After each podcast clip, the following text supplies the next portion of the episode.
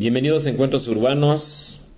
Este esta nueva charla, este nuevo, nuevo tema de hoy 23 de septiembre del 2022. Les recuerdo que está abierto el chat del correo electrónico. ¿sí? Siempre más o menos es esta hora, a las 12, 1 de la tarde, para los que me gusten escuchar en directo. El correo es encuentros-urbanos.outlook.com. Ahí estamos, eh, pues atentos a lo que nos envían, a sus eh, comentarios, a sus solicitudes, a los temas que quieren que tratemos, a sus denuncias. Ahora ya se volvió un lugar de denuncias. Ahí tengo un tema, ahorita se los, se los leo si me da tiempo. Pero en esta charla vamos a, hablar de arquitectura. Vamos a hablar de arquitectura, vamos a hablar de los grandes, pero de veras grandes arquitectos olvidados. Ya vamos a salir del oficialismo y que de los más famosos y que Le Corbusier y que Walter Gropius y que Frank Lloyd Wright y que ya saben todos, ¿no? Oscar Niemeyer y todos estos señores que de alguna forma han aplicado muy bien la mercadotecnia. ¿sí? Yo sé que mis palabras van a ser polémicas, pero muchos no tienen comparación porque son verdaderos genios. Otros han sabido de alguna forma comercializar su, su quehacer arquitectónico, llamémoslo así. Repito, son, son palabras que yo sé que van a causar polémica, pero hay que decirlas y alguien las tiene que decir, ¿no? no son realmente los últimos premios Pritzker, este, bueno, pues no son más que un ejemplo de eso, ¿no? Eh, el último de Queré y el otro de otro señor, este, también. Pues la verdad es que hay gente que se lo merece más, pero en fin, no es el tema de hoy, ya lo trataré en otro tema, que así se va a llamar, el absurdo de los premios Pritzker porque se hace ahí una ensalada de, de los que sí, ese, ese, esa reflexión que había en mis tiempos, me acuerdo que los maestros de primaria me, nos decían mucho una frase que se nos quedó grabada a mi generación, ni son todos los que están, ni están todos los que son, que se aplica perfectamente aquí, en el tema de hoy, de arquitectura, los grandes, pero grandes, grandes, grandes, arquitectos olvidados. Y no solamente hablo de mexicanos, esta parte va a ser de mexicanos, hablo de todo el mundo, ¿eh? Verdaderos genios o verdadera gente que le fueron robadas sus ideas o de verdaderas situaciones que, bueno, ya veremos ahorita, ¿no? Un ejemplo de ellos, no me quiero extender mucho en las pláticas, ya me volvieron a reclamar que ya volví a los maratones de, de casi una hora. No, lo que pasa es que son temas que dan para para más, ¿no? Pero estamos en ese tenor, repito, de, no extendernos, de ser más breves. Y bueno, pues aquí en mi lista tengo ni más ni menos que a uno de los grandes olvidados, que es el arquitecto Juan O'Gorman, que muy poca gente conoce, que muy poca gente identifica, que muy poca gente ha oído hablar de él. Personaje, pues no llamemos polémico, se, dio mucho de qué hablar por las condiciones de su fallecimiento, pero eso, ese es otro tema. A mí lo que me importa aquí, como urbanista, como sociólogo, como arquitecto, es precisamente darle el reconocimiento a este hombre. Perdón, voy a tomar un poco de agua. Acabo de terminar una conversación de dos horas vía Zoom y sí, sí, la verdad es que tuve que, exponer un tema muy, muy amplio. Entonces me disculpo. Eh, Juan O'Gorman, que sí, repito, eh, pues nunca se le dio el reconocimiento, nunca se le dio la valía. Muy pocos jóvenes arquitectos lo conocen, sobre todo de las últimas generaciones lo conocen. A mí me tuve la suerte y tuve la me acuerdo que en secundaria nos llevaron a conocer el museo este de la Nahuacali, que él diseñó, obviamente propiedad de Diego Rivera y Frida Kahlo. a mucha gente no le gusta, a otros sí. Entonces, bueno, las grandes obras de, de Juan O'Gorman, que repito, las condiciones de su trágica muerte fueron lo que eh, yo siento que, que empañaron un poquito su, su trayectoria, ¿no? Y él tiene grandes obras, obviamente, ¿no? Ya mencioné el Anahuacalli, que es un museo estudio ahí eh, de la colección de joyas prehispánicas de Diego Rivera y Frida Kahlo, que les encantaba todo eso. Está la, los murales, ni más ni menos fue contratado para los murales que él llamaba cósmicos en esa época de la Biblioteca Central, de, los, de ese prisma que hay ahí cerrado en el campus universitario de Ciudad Universitaria el autor de esos murales es, ni más ni menos que Juan O'Gorman. Es un tema la descripción de los murales, ¿eh? es muy complejo todo el significado que está ahí eh, plasmado, digamos, ahí en esos muros, en esos grandes muros panorámicos, con una panorámica preciosa. Él es el autor también. Y bueno, pues está también otra obra que también, valga la redundancia, y digo también porque pues, todo el mundo pasa por ahí o pasamos todo en la zona esta de Altavista, eh, contra esquina del, del, restaurante este San Angelín, eh, la casa estudio de Diego Rivera y Frida Kahlo, al, al más puro estilo de, ni más ni menos que de, que de la influencia de Le Corbusier. Este nuevo, nuevo tema de hoy 23 de septiembre del 2022. Les recuerdo que está abierto el chat del correo electrónico, ¿sí? Siempre más o menos es esta hora, a las 12, 1 de la tarde, para los que me gusten escuchar en directo. El correo es encuentros-urbanos.outlook.com. Ahí estamos. Eh, pues atentos a lo que nos envían, a sus eh, comentarios, a sus solicitudes, a los temas que quieren que tratemos, a sus. Se los leo si me da tiempo. Pero en esta charla vamos a hablar de arquitectura.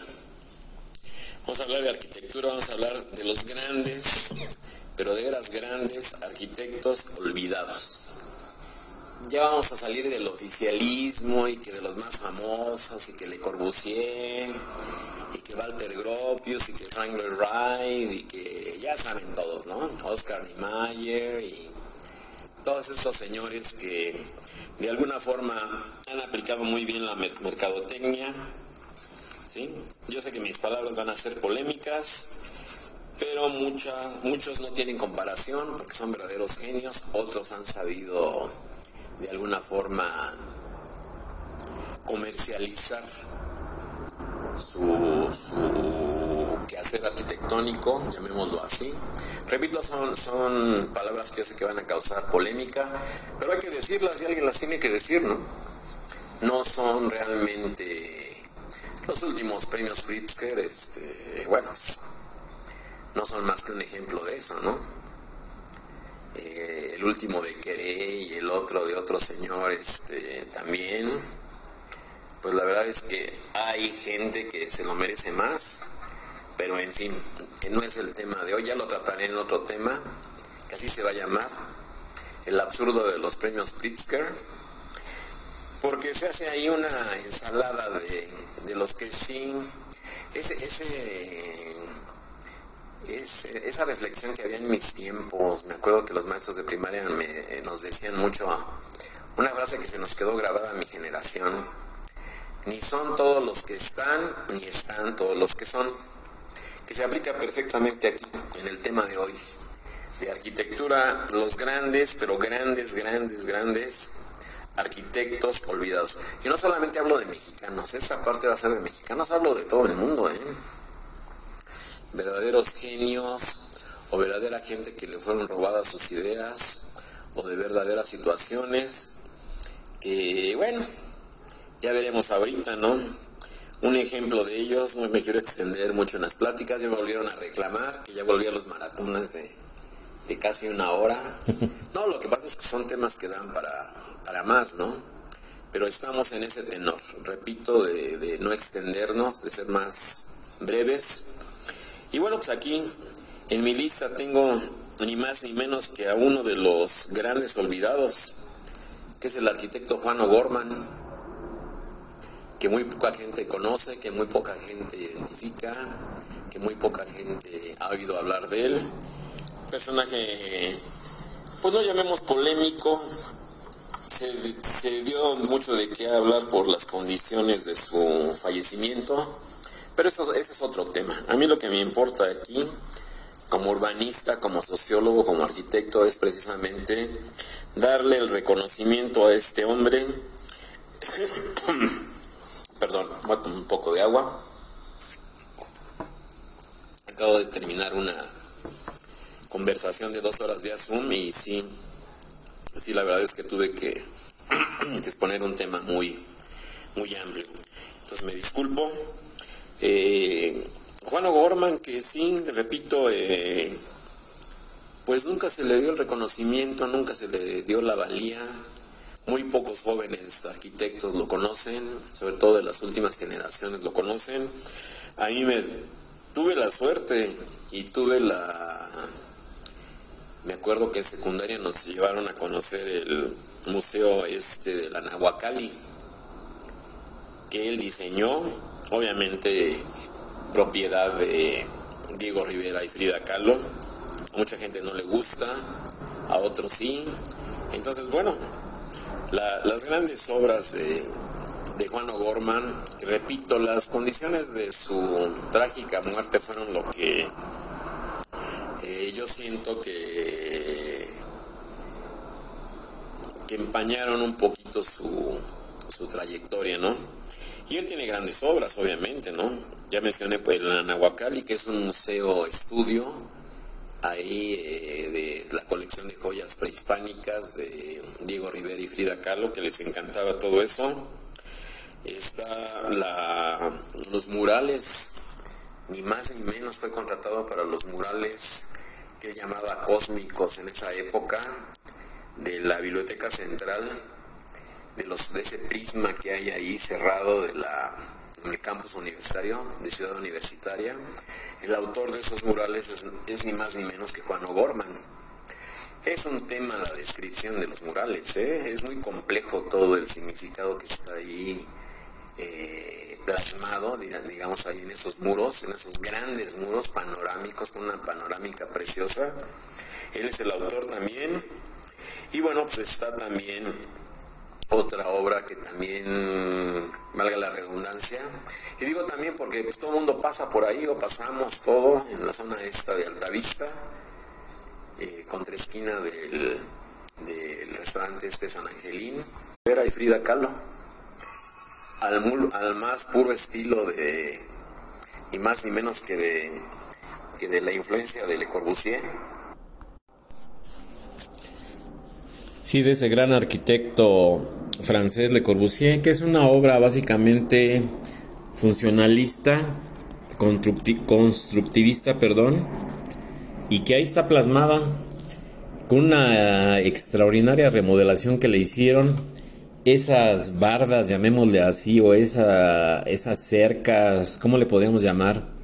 De cactus y de órganos que están ahí verticales, ahí delimitando el espacio. Digo, pues eso está genial, ¿no? El tesontle en el pavimento.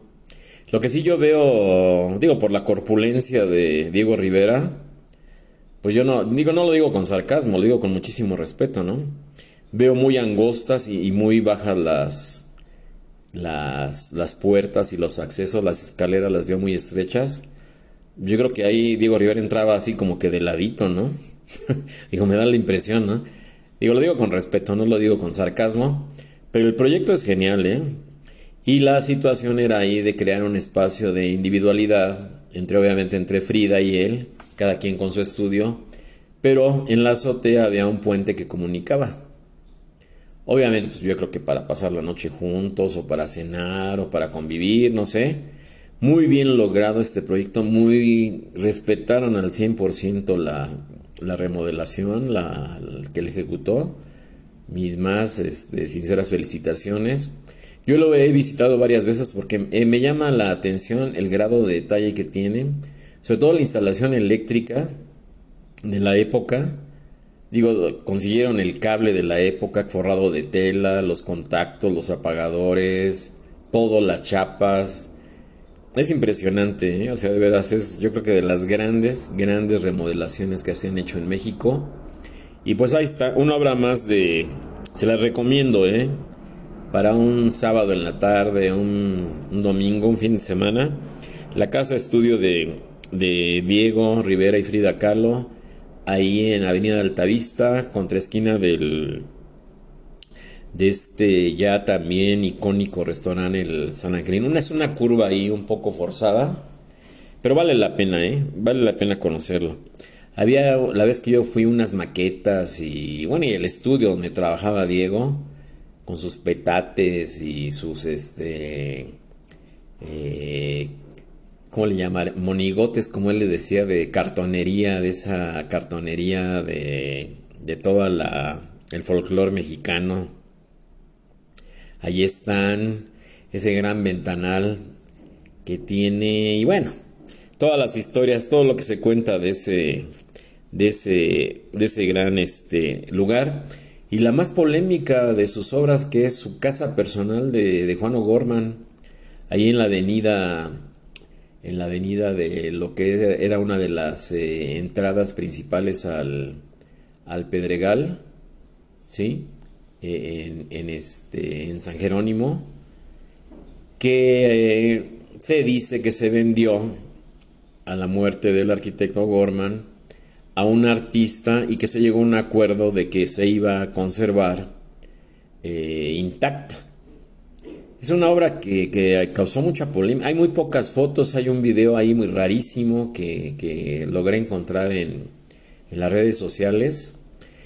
Es realmente una cueva, es realmente una cueva, eh, llamémoslo así, en toda la zona esta de lava volcánica del Pedregal que obviamente se formó por la erupción del volcán Chitle y que de alguna forma pues provocó cavernas, huecos, todo eso que supo aprovechar muy bien el arquitecto O'Gorman y que ahí quedó esta casa polémica con serpientes tipo alegorías prehispánicas, alegorías prehispánicas eh, con grandes ventanales, con grandes eh, eh, muros acristalados, llamémoslo así, los pavimentos también muy elaborados y que paradójicamente por esta persona que la adquiere fue totalmente destruida, fue totalmente demolida, ¿no? O sea, no se le dio en su momento el, valor histórico, nadie dijo yo, no intervino Bellas Artes, Patrimonio Nacional, nada. Digo que, eh, les digo que en esa época había un desgaste muy fuerte por la figura de este, de este arquitecto. Entonces, pues bueno, abrimos esta serie de, de los grandes arquitectos olvidados. Bueno, aquí en mi lista tengo a Félix Candela, ¿sí? Y su hermano, los, los dueños de, de Cubierta Sala, que también hicieron época en México. Ellos se dedicaron a, básicamente a la construcción de, de iglesias, de cubiertas, de las famosas llamadas regladas o paraboloides hiperbólicos combinados en concreto, cascarones de concreto ligero, y la planta también, en la techumbre de la planta esta de Bacardí, en la salida de la carretera México-Querétaro también, allá en la zona de, de Cuautitlán, esa zona de Tultitlán, ahí en las, en las afueras ya de la Ciudad de México. Eh, tengo también al arquitecto Juan Segura, un gran exponente del Art Deco, pero gran exponente del, estilo Art Deco. Eh, Carlos Obregón Santacilia, el arquitecto Francisco Artigas, y bueno, ahí sí tendríamos que excluir a los grandes eh, eh, consentidos oficiales del régimen o de los regímenes o de los sexenios en curso o en turno, que pues se les daban todas las obras de gobierno así de, de como se dice coloquialmente, de dedazo, ¿no?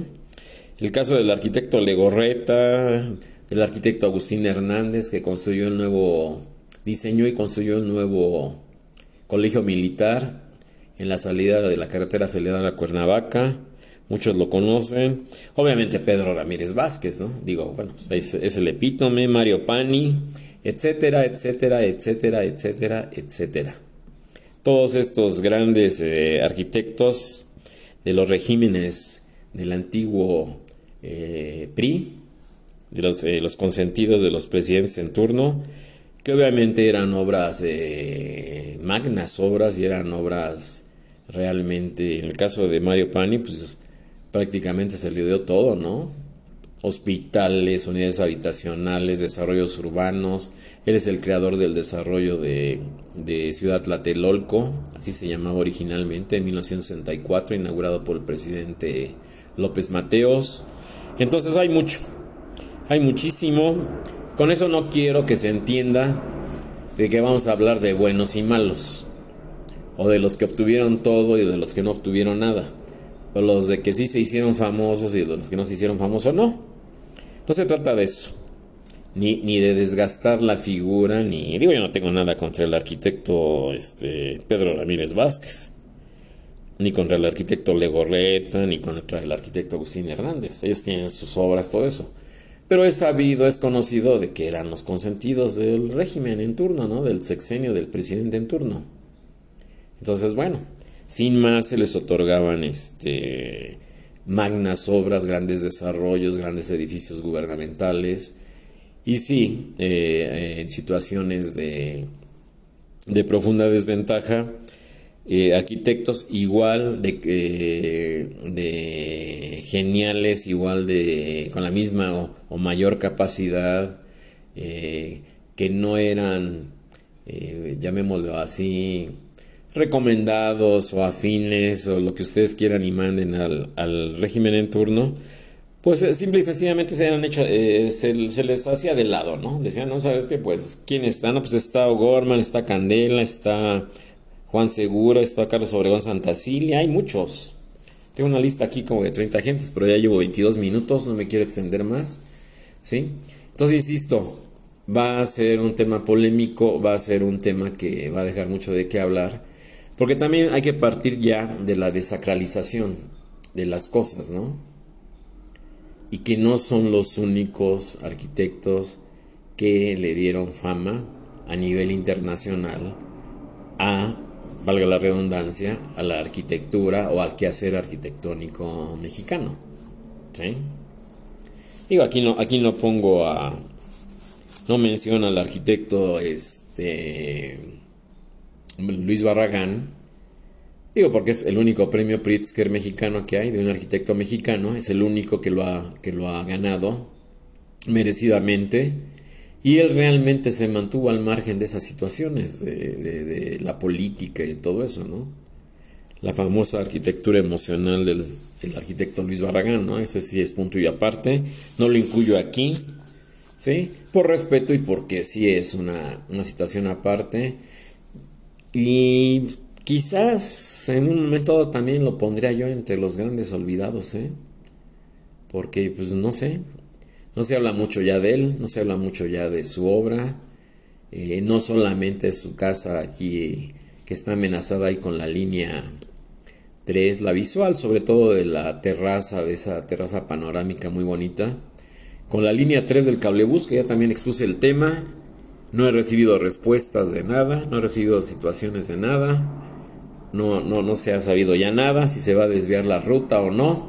En fin, con esto concluyo, ya continuaré con los, con los demás arquitectos.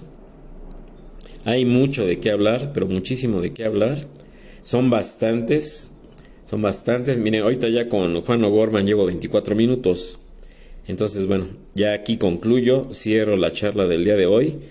Porque si no, este, me van a decir que vuelvo a los maratones de, de una hora, hora y media que, que los tenía yo ahí. Este, gracias por su tiempo, por su amabilidad de escucharme. Pero sí, sí sé que no es fácil estar una hora, hora y media, estar escuchando. Por, muy interesante que sea el tema, sí, no es fácil, ¿eh? es, este, es, es eh, un poquito... Es mucho tiempo, dejémoslo ahí, es demasiado tiempo. Entonces concluyo, antes de que den los 25 minutos, concluyo y hasta el próximo encuentro.